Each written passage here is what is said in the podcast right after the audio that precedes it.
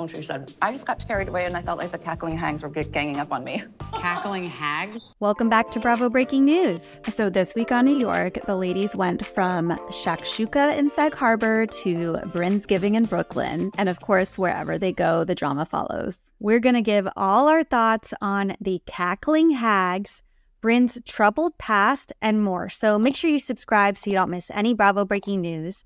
But before we dive into the RHONY episode this week, I did want to share that I got to meet Queen Ariana Madix yesterday. She did an event in LA in Century City. She's just launched a new lipstick collection with Lip Lab. Um, there are four shades that she has designed. One of them is My Ride or Die. There's one called Something About Her. Super cute. Um, I-, I love the collection and I loved meeting her. So I just wanted to give a little shout out um, about her and the new collection so you guys can go to Lip Lab and check it out. Yeah, and make sure you go to Bravo Breaking News on Instagram to see Kim's interview with Ariana. You guys looked so cute. Um, how's the product? It's great. Um, you know, I'm not personally like a lipstick person, but you know, the fact that Ariana designed this herself, it's really cool because like you go there and you create a shade out of like every pigment they have imaginable. So mm. she created these from the ground up. Um, and she's very passionate about it, really excited about it. Um, she was such a sweetheart. I did not get any Vanderpump Rules tea because, you know, she's like under contract. Um, but she did share that something about her is moving right along. They're, you know, dealing with the permit issues and they will be open soon. So I'm excited to see that, you know, come to life. Oh my God, I cannot wait to go get a sandwich there. I am so happy for them. So amazing news that you got to meet the queen herself. Should we get into the episode? Yes. Okay, so can I just say one thing that I've noticed with this reboot of RHONY is I love this opening. I feel like it's the first, and maybe I'm wrong, but I feel like it's the first time that we're seeing just the women themselves without the families in the background. You know how usually they have like the husband, the kid, and the dog like way in the background, and the woman's up front like doing her little pose. And this time it's just the women. It's like black with gold. I just think it looks very chic. And so I'm into it. But okay, so we're waking up in the Hamptons. It's their their last day there, um, or they're departing, and we finally get our shakshuka Kim. so excited. Sai shakshukan excited.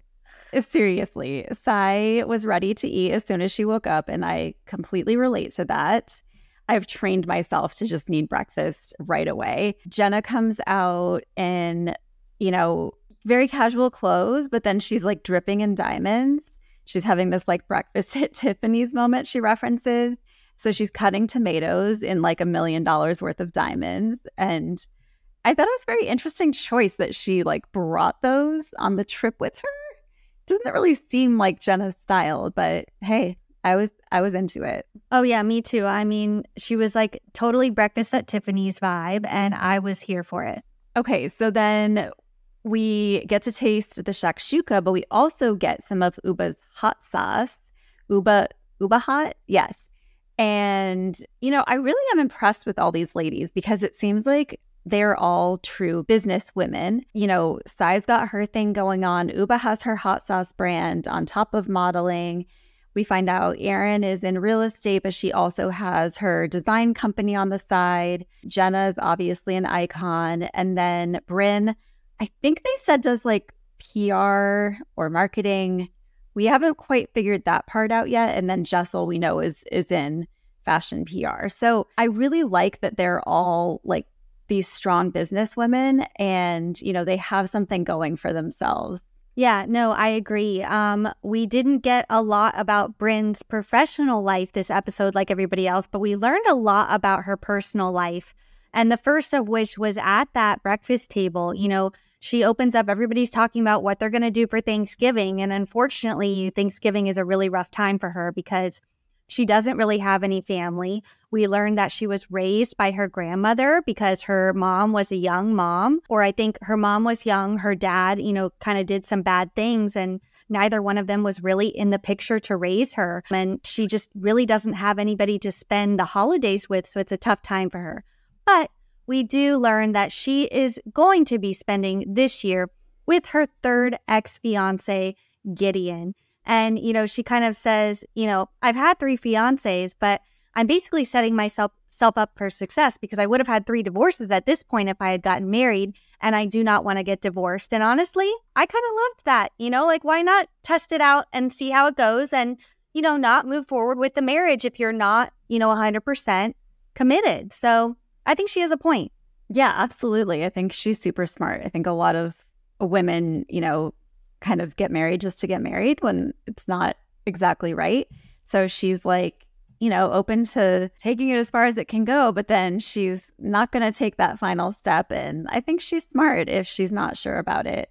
But her fiance did look very cute, her ex fiance. And even Erin was like, I wish she would get back together with him. He's very cute. Yeah, I know. Didn't she say there was still like a, a 20% chance they would get married or something like that? Like, I don't know. They are like conscious Yeah, coupled. His odds are increasing as as time goes on. Yeah, exactly. So who knows what's going to happen? But it was kind of nice to get a little insights to Brynn. You know, it's kind of been very surface level with her until this episode, and we got to know a lot about her. Yeah, and I was also very shocked that Jessel actually complimented Erin's shakshuka. Jessel, who has complained nonstop from the beginning uh, to end of this trip, said that that shakshuka was in the top three of shakshukas that she's had. And, you know, I was like, Erin, you take that win and you store it and put it on your shelf because it doesn't seem like Jessel doles out those compliments very often. Yeah, meanwhile, Sai was still complaining about the food. She, these women are very hard to please. I mean, you have Jenna Lyons, probably the most successful and rich of the group, being the most easygoing and carefree and, you know, yes, she did leave and sleep at her own house.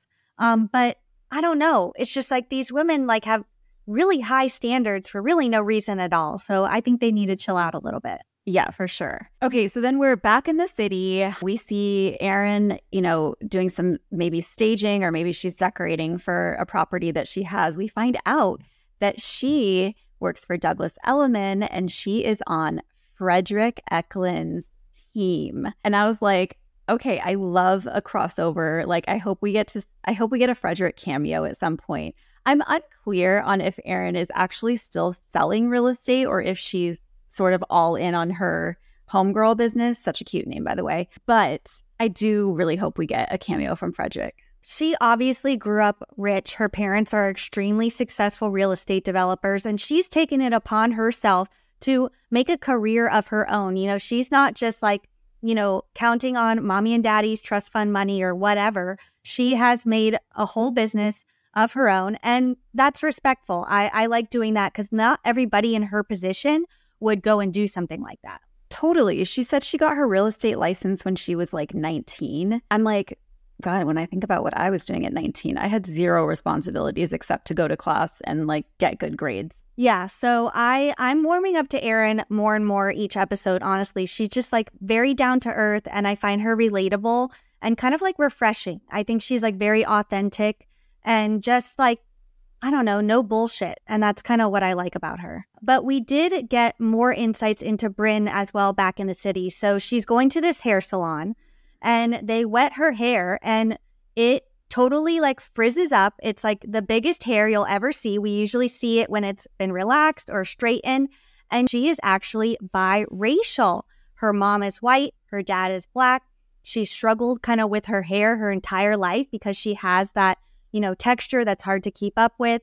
But she was raised by her white grandmother who really didn't know how to kind of deal with it or style it. So she kind of learned all of this from like this black salon that she used to go to and it was just such like an eye-opening empowering story to come from Brynn because like I said I mean we we didn't really know her at all until this episode and she is really opening up and sharing her you know her struggles and stories Yeah. I mean, I did not realize that she was biracial and I really appreciated this scene so much. She said that it takes three to six hours a week for her to get her hair straightened. God, that is dedication. She has beautiful hair.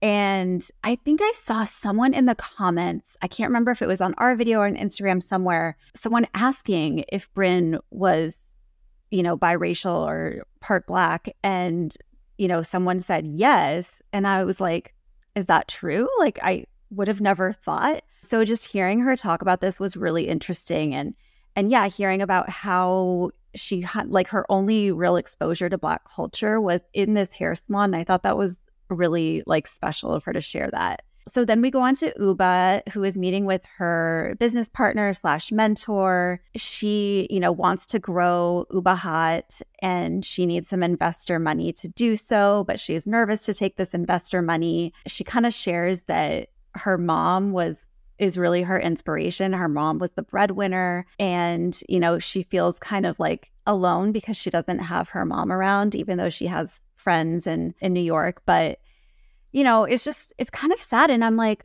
I'm really impressed with these women so far because it feels like in every episode, we are getting these real vulnerable moments that are giving us incredible insight into who they are as people. And I feel like normally on Housewives, you kind of maybe get that once per season, you know, with maybe one of the castmates will share something super intimate like that. And so far with RHONY, we're getting this every episode and sometimes with multiple cast members. And it's really making me feel connected to them in a way that I think is different than, you know, just enjoying watching them on TV and and fight over, you know, food and sandwiches and things like that. So, yeah, I don't know. I just I was noticing that we're just getting all this vulnerability and I'm really into it. Yeah, no, I agree. Um and we jump over to Sai's we finally get to meet Sai's husband, who, you know, is retired, doesn't work anymore, stays at home with the kids. And I, I just got to say, like, my first impression, all I'm going to say is that he's not what I was expecting. But, you know, we learn that they have a very strong relationship. Um, so, you know, I'm happy for her. We get a little bit of insight into their home life, you know, and she basically says that she really relates to Brynn. So she wants to, you know, host a Brynn's giving in Brynn's honor. And his, her husband is totally fine with that. You know, they're cracking jokes. He seems very supportive. And he's also kind of reading her the riot act about leaving Jessel alone, which I found mm-hmm. interesting. You know, he's basically like, you know, Sai's the one that has really been like on Jessel. I think Sai and Erin are the ones that are like, you need to have sex with your husband, like immediately. Like, why aren't you? And he's like, look, you don't know what it's like to have two year old twins. Like, give them a break, maybe take it easy on her. And, you know, maybe let's, you know, try to plan some sort of staycation so they can try to find that time to be together. Yes, I was so on team David in this moment. I was like, thank you. Someone is, you know, saying what I was thinking. Like, have some empathy for this woman. You know, she's got She's got one year old babies. They're all over the place. And he was like, You don't know what her body went through to carry those twins. You don't know what the, the labor was like, the delivery, like. And it's like to have this coming from a man to someone who is also a mom was just, it just seemed backwards. But I was very appreciative that someone said it. And so they were kind of, you know, uh, and Brynn were also kind of like, Okay, David, you're right. So I, I really enjoyed that. And yeah, made me, you know, that's the only glimpse we've, I think, the second little glimpse we've gotten of David, but I'm on Team David so far. So speaking of Jessel, we go over to Jessel and Pavit, and, you know, she kind of gives us a glimpse into her day to day with the twins. You know, they're supposed to be starting school soon. She wants them to go to a Montessori school, and Pavit's kind of like, mm, I don't know if we need to like pay that much for them to go to preschool. And Jessel's response was so funny. She's like, but honey, like, I think it's the right network that we want. They had a charcuterie board and wine out at the open house. So you can kind of tell that her priorities might be a little different than her husband's. But they were also talking about, like, well, Pavit wants them to go to public school. And it's like, well, public school doesn't start until kindergarten. I'm not sure if they realize this, but if you want the kids to go to any preschool, you're, you know, you have to pay. So, what'd you take away from this conversation? I, you know, this scene in particular was one of the moments that I actually like related to Jessel because I feel like my husband and I would probably have a similar conversation. You know, I have I have high end taste that he not may not necessarily agree with all the time. So I really related to this. And especially when they started talking about her tendencies with her tone. I mean, yeah, he was very, he was choosing his words very carefully because she was basically saying, you know, the Hamptons were tough. She felt like a punching bag. And he was like, well, you know, kind of the way you say things sometimes can come out the wrong way and people might react to it. And she was like, so you're calling me a bitch. And he was like, I am not saying that.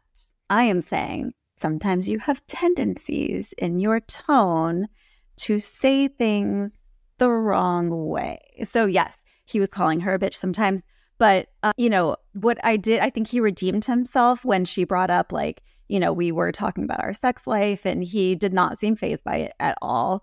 And he didn't seem concerned. He was like, look, this is what happens when you get married and have kids, especially twins. Like, it's gonna, you know, we're just in a little bit of a dry spell and like we'll get it back.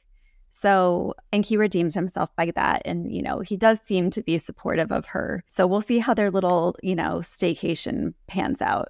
Yeah. No, like I said, like I can relate.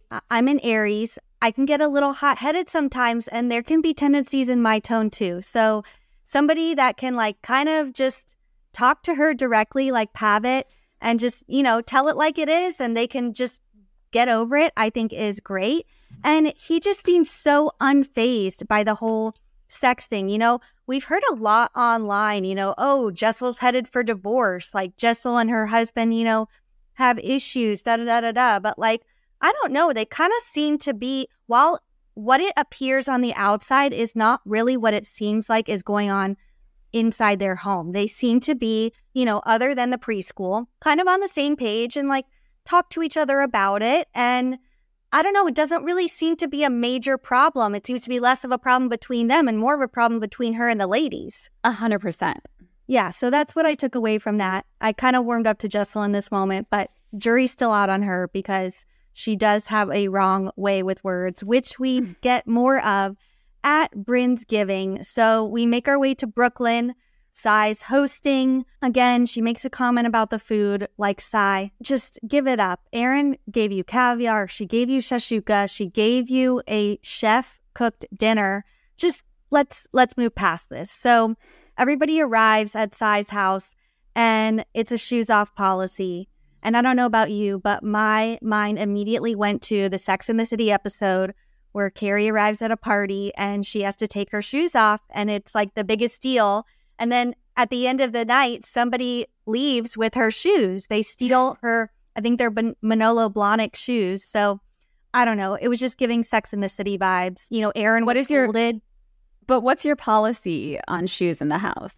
I personally don't have a policy for shoes in my house, but even if I did, I would not make my guests take off their shoes at the front door for a party. Every time I've been somewhere to do that, it has felt so awkward and so weird. And it's like, I'm in like a guest's home, like barefoot. Is this really like, it just seems, it just doesn't seem right. What, how do you feel about it?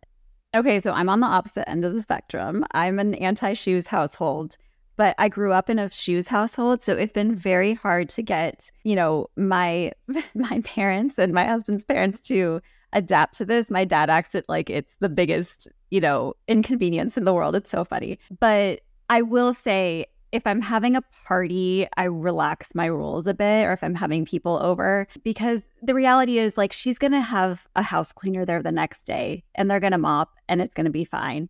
So I'm with you. I think if it's, you know, if, if I go to someone's house just casually to, you know, drop something off, I kind of naturally take my shoes off. But if I'm there for a party, I probably would expect to be able to keep them on. Yeah, and she did warn everybody in the text. You know, she said, I hope your shoes aren't part of your look because I'm going to make you take them off. And I guess Erin didn't quite read the text. She wasn't, you know, aware of this. But I don't know. I think Sai should have eased up a little bit. But then again, we don't live in New York City and that shit is dirty. So I kind of get it. Okay, so Brynn is the first to arrive and she meets the the good-looking chef, you know, and she, oh my god, her game face when it comes to flirting is just like she turns it on so quickly. And, you know, is immediately like, uh, he's married. And she's like, oh, okay, then never mind. And she keeps giving us this like these backwards hellos. So anytime someone new comes in, she wanted to show off the back of her dress and she's like, Hi, how are you? Hey, welcome to Friendsgiving. And it was just such a little like comedic, I don't know, welcome. Yeah, no, I I loved that too. She is definitely like the comedic relief of the franchise, along with Ubah. I think. Um, they both just bring a little bit of lightness. Yeah. So we find out that Erin was actually at her grandmother's memorial earlier, and you know she's kind of telling Jessel about it. And again, we see Jessel just kind of doesn't always have the best way with words, and she's like, "Well, I hope it went well." And Erin's kind of like, "Yeah, it was fine." And then she walks away, and Erin's like, "What do I say to that?" Like, yeah, it was a memorial. You know, it's it wasn't the time of my life and she kind of references this missing the missing chip that Jessel has and I'm like yes that is it she has this just this tiny little piece missing that is like social norms and it, she just can't quite get it right yeah that was um cringe to say the least i mean it's like she's the conversation doesn't start off awkward she's like oh you know i'm so sorry to hear that and then she says, I hope it went well before she walks away. And I'm like, no, like you just ruined it. Like you were so close. You're on the right track. Yeah, so close. And then she just ruins it in an instant. Like, like quit while you're ahead. It's like Jenna said. It's like she's not thinking it through. It's almost like she's trying too hard. Like maybe just, you know, just just stop trying so hard. Just like be your authentic yeah. self. You don't need to like keep talking and keep the conversation going. Maybe just say what needs to be said and move on. Yeah, say less. But Jenna was actually coming to Jessel's defense here because she, well, earlier she had told Erin that Jessel kind of referenced everyone else as the cackling hags. And then Erin brings it up to people at, at Brynnsgiving. And it seemed like the producer was kind of like, well, you know, did were you stirring the pot? And Jenna's like, I promise you, I was not stirring the pot. And she's like, then why'd you say it? She's like, I don't, I honestly do not know. So I, I don't know, but I think this is probably not going to be the last that we hear of the cackling hags comment. We see that scene where Jessel and Jenna like kind of make up. But I think Jenna is still holding like just a little bit of a grudge toward Jessel. So this is maybe if she doesn't like, you know, not maybe not consciously, but subconsciously, like her way of maybe, you know, putting Je- uh, putting Jessel back in mm. the hot seat a little bit with the other women, because you know she rubbed Jenna the wrong way, and this is what she gets. Yeah, maybe you're right. Okay, so then we sit down for dinner. You know, Sai has this gorgeous tablescape with her. Did you notice her plates are Christian Dior? I did not, but I am very impressed.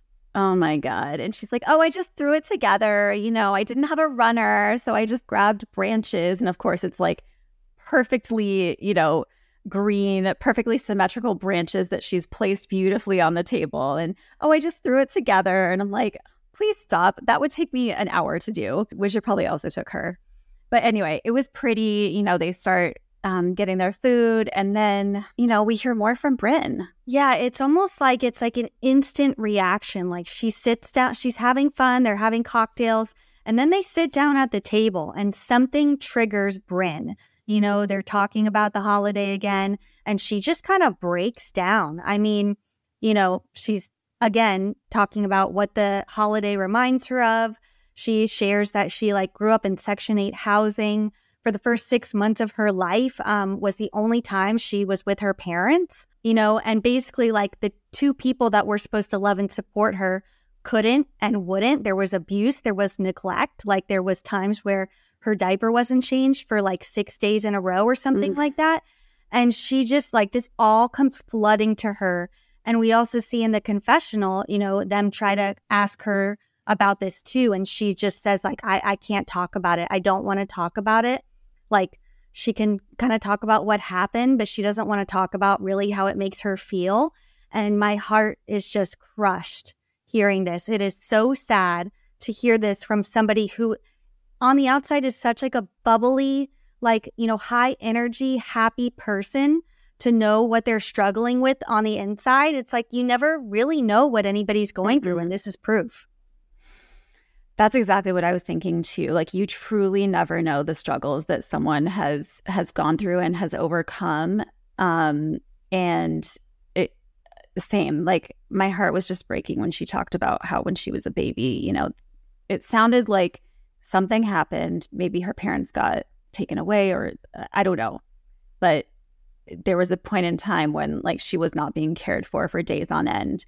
And that's seems like that's when her grandmother probably took over. And it's just hard to imagine growing up that way. But then also, like, you know, going into adulthood, like, she must have deep seated trauma there. And it's just, it's heavy. It's heavy stuff. But I also think that, like, I definitely applaud her for sharing this and for giving us that other side of her because I think it really opens our eyes.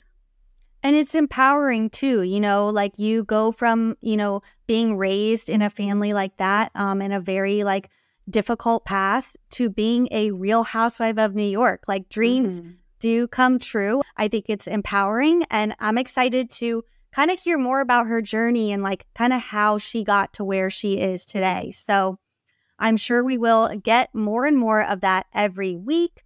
Um, thanks for tuning in for this week's recap. We will be back later this week to cover Orange County and next week for New York. So make sure you subscribe so you don't miss anything. Bye, everyone.